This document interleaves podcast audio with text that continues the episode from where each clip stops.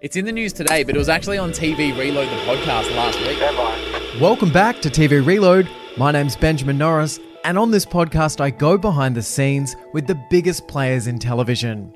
Each episode, you will get a front row seat with content makers like executive producers, writers, editors, and casting agents, plus the talent that we see on our screens. TV Reload reloads the shows that you are currently watching and gives you a better insight at our television industry and streaming services. Today on the podcast, I have MasterChef Australia's latest eliminated fans versus favourite favourite, Tommy Pham. Returning from season 13, he was back in the kitchen faster than you can say pressure cook. Tommy was playing with a lot of heart and cooking with gusto, so it was sad to see him leave the competition at this point.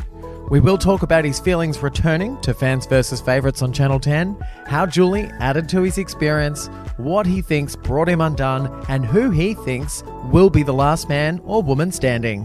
However, let's get started with today's guest. I'd like to welcome Tommy Pham to TV Reload.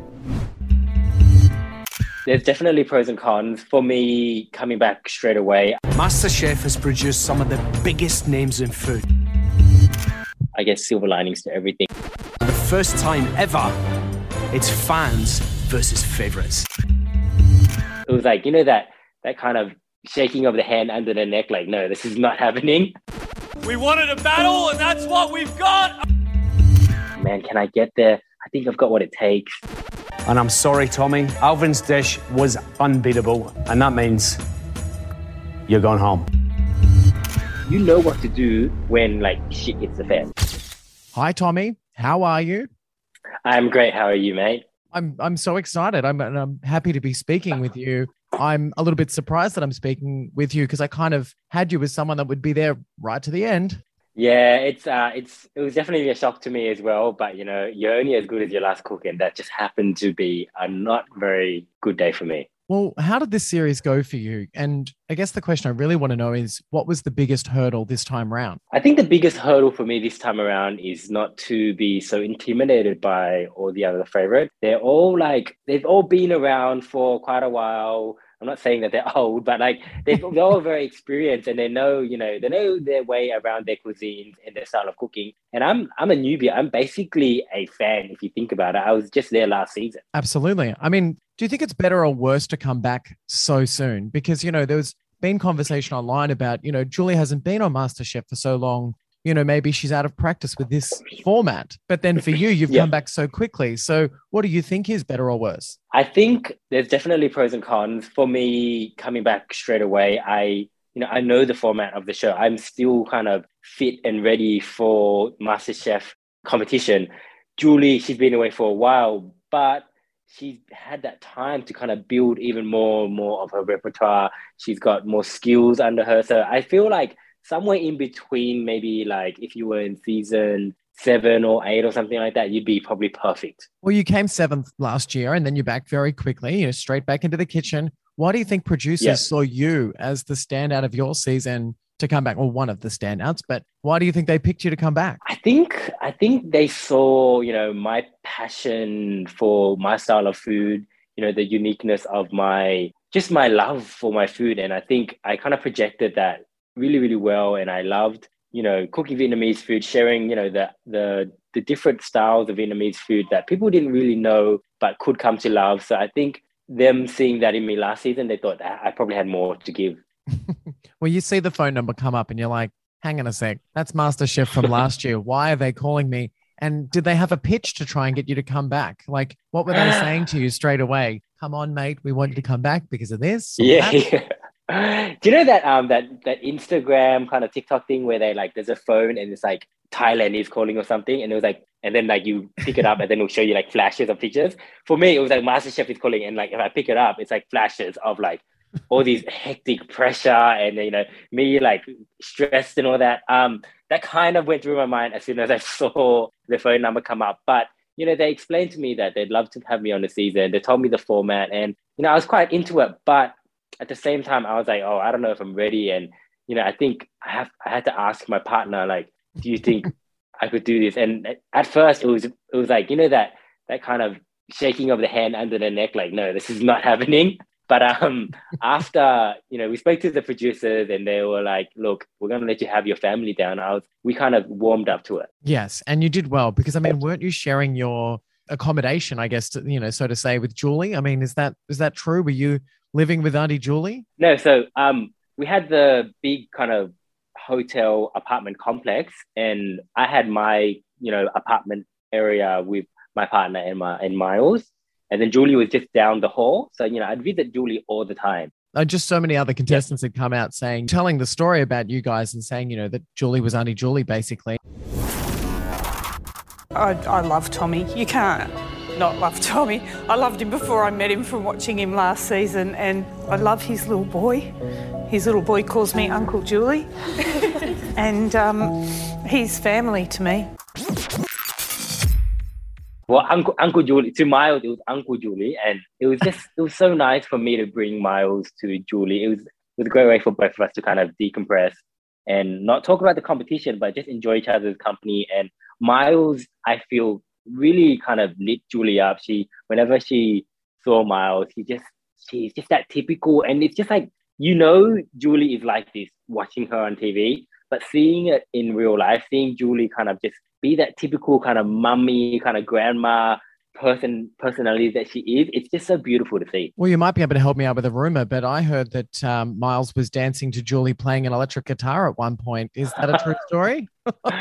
um, Julie loves to play music in her house, and it's just like Miles loves music, and it, they just went hand in hand. Amazing. Well, does top 10 change anything really when it comes to the internal pressure of a competition like this? Uh, I think top 10, it definitely changes something. Once you hear that number and you get to it, you're like, well, things are getting really real. You start to really see the kind of finish line, and you're, you're like, oh man, can I get there? I think I've got what it takes. And the pressure really kind of builds up from there. Once you get to top 10, your mind changes completely. And getting those ingredients in that pressure test, was there a big red flag with any of those? Like, you know, once they were revealed, you know, was there any signs that you thought this could go bad? I think once the three ingredients were revealed, I, I knew straight away that I definitely wasn't going to go with the pumpkin. Um, chicken and fish, you could go either way. I just felt the fish was the right thing to choose that day. I think I think if I did chicken, I don't know if I would be able to have such amazing dishes. Like I had, you know, at least two of those dishes were like one of my kind of top dishes, and it was just really just unlucky for me those first two rounds. Well, I can tell you that just by coincidence of watching this episode, I had one of those, let's just say, Menulog, Deliveroo, one of those sort of meals that you can do very quickly at home. And it was basically the same thing as you were cooking, but mine looked terrible compared to yours. And I don't think it tasted very good either. Yeah, well, can you cook for me? It, can you cook? don't. maybe one day, Ben. Absolutely. Well, you know, everyone seems to be playing into their skill set, you know, which is very smart. Do you think that there is safety in playing in your lane, or do you think that the winner will be someone who takes maybe more risks? I think I think staying in your lane is probably the smartest thing to do in MasterChef. It's like it's like you know if you cook you know a lot of pasta and lasagna and stuff at home, you you know what to do when like shit hits the fan, right? Like you know that oh, oh my god, my pasta sauce is you know tasting a little bit weird. You know oh, I'll add a little bit more water, add a little bit of sugar. But let's say you cook I don't know, Vietnamese food probably once in a blue moon, and you cook that probably two or three times under the pressure of MasterChef, trying to do that and then getting to that point where something stuffs up and not knowing what to do really is just the worst thing that could happen because you don't know what to do and in that time frame you you don't have that time to kind of change and fix it. I was really shocked that you went into round two because i felt like your first cook in that series of cooks was quite amazing and i felt like you just missed out on going up to the gantry by you know very little. Was there yep. then some frustration that you pull into those next two cooks? I mean do you go that was amazing. Why am I not up there? I mean, how hard is it to let go of that kind of anguish? Yeah, shaking it off is definitely something you have to learn how to do in MasterChef. If I found that, you know, that mental game is so, so much more than, you know, I think it is. Like, I think coming into a cook, if I'm not mentally strong, I, I, no matter what I'm cooking, I won't cook it well. So I learned to kind of, I think this is probably, you know, why it was good for me to come back back to back because I learned that skill and I kind of still had that skill of take it off, do what you can, because if you don't, you're going to ruin your next dish. Well, there's something kind of fun about following all of this stuff on social media. And I really enjoyed someone tweeting along with you saying, you know, the disappointment was on your face and you took it out on slashing these fish heads. I don't know if you saw that. Yes, yes. This is breaking down, you know, any kind of protein where you need kind of a cleaver or, you know, just whatever is for some reason really cathartic during a cook. You just you don't you you don't realize it, but you're like you're just slamming this, you know, fish bones or whatever, and it just kind of lets out some of that pressure. Yeah. Avoid paying for therapy. Just buy yourself a mullet, mallet or whatever Yeah. and take it out of the That- kitchen. That's it. Well, I loved the genuine relationship that you had with Alvin, and you both had this amazing moment, which was so truly respectful. Like, you know, two fighters who want to win with integrity. Tommy, how you doing? I'm good, mate. How are you doing, man? Yeah, you know. Hanging in there. Hanging in? Yep. You're both going great. Everything in this whole competition has led up to this cook. You know, I want to know at what point, though, did you think he slipped into the lead? Like, when did you realize, oh, maybe I don't have this? I think I think there was a point where I realized he was making, you know, his kind of famous the dish that made him famous. I was like, oh, this is this is getting tricky here. It's getting to, you know, the pointy end. And I I realized, oh, I really need to not stuff up anything on my dish or else I'm going home. What was his dish called again? Drunken chicken? Was it like the drunken chicken, yeah. Once I heard the word, hey, Alvin's doing drunken chicken, I was like, oh, it's it's on.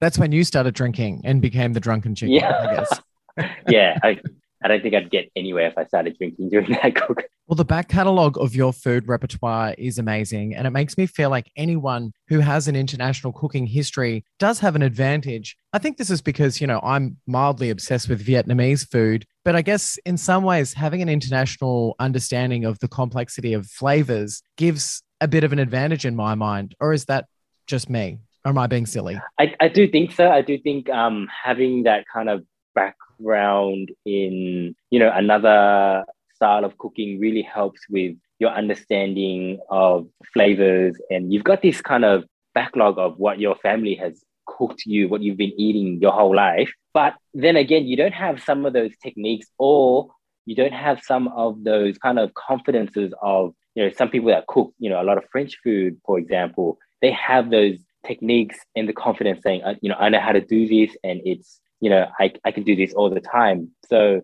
I think there's, you know, pros and cons to both. Was it bittersweet in a way? Because I mean, I was very emotional watching you leave because I was shocked that it was happening. But then to find out that you've got baby number two on the way, was that a great way to sort of soften the blow for leaving the competition at this point? I think so. I think there's, I guess, silver linings to everything. And I, I think without, and it was really hard for me to kind of take this in at first, but at the end of the day, I did have, you know, a little one coming. So it probably was good timing, even though I wanted to stay in the competition for longer. Although I'm so gutted that I'm leaving, I've got big things at home. You know, I've got big news. My partner Winnie and I are expecting another little one. Oh, so don't worry about it. You know, no more, no more tears. Were you sitting there watching the Logies the other night with the whole MasterChef nomination?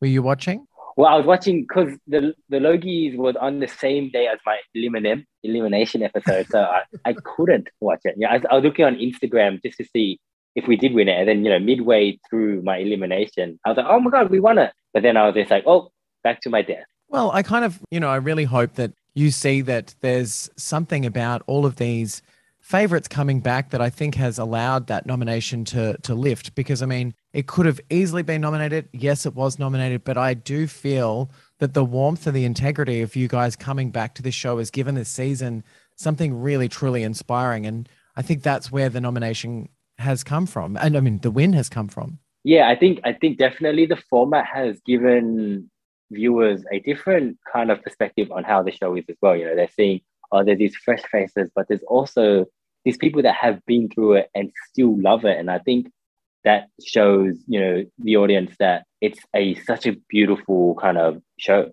Well, we are at the pointy end of the competition, and the numbers are certainly dwindling. I want to know who do you think is going to win at this point? Not necessarily who you want to win, but who do you think is going to take this competition out? I think it would be hard to hard to not say that either Julie or Billie um, could win the competition just because one, I love them both. Sorry, I had to say that anyway. But two, I think Billie has got such she's so amazing in the kitchen. She she moves like a demon in that kitchen. If you've seen her cook in that kitchen, you you just lose your mind because you're like, how does she do everything so quickly? And Julie, she's the OG. She has, you know, years and years of experience under her belt, and that really makes a difference. Well, I think that those two women, you know, definitely have a fairly clear path to that winning title. And I think for a lot of Australians, people are hoping it could be either of them. I think it'll be a shock if it is maybe a fan but I guess if it is a fan, who do you think could take that part of it out?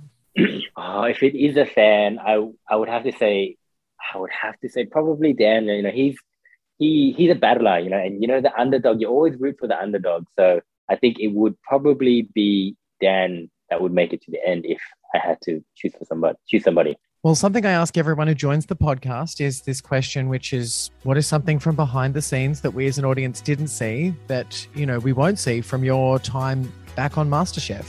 The biggest thing that you probably didn't see was all the connections that we made, you know, living in that kind of apartment complex. We came over, some days we cook and we share food, some days we just come over, enjoy, you know, just whatever food we can get takeaway, just because we need to kind of decompress and let go of the day. And like the biggest thing for me was I had Miles, and sometimes my partner was just she had enough of him, so I take him to you know Julie's house or Michael's house or Dan's house, and we just chill with them. And I think it was so fun for me to be able to kind of introduce Miles to them and have kind of Miles be part of their life.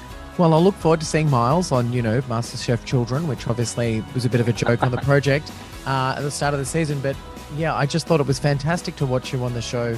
You were so inspiring, and I hope you've enjoyed coming back to the show. And I don't know, maybe they maybe maybe in years to come they'll have you playing with Miles. yeah, maybe. And congratulations. Very long time. Oh, thank you so much, James. It's lovely to chat with you. Um, big fan, and I think you did a fantastic job. So yeah, good luck. Thanks, good ben. luck with everything coming off um, off the show, off the experience. Oh, thank you so much. Have a great day, man.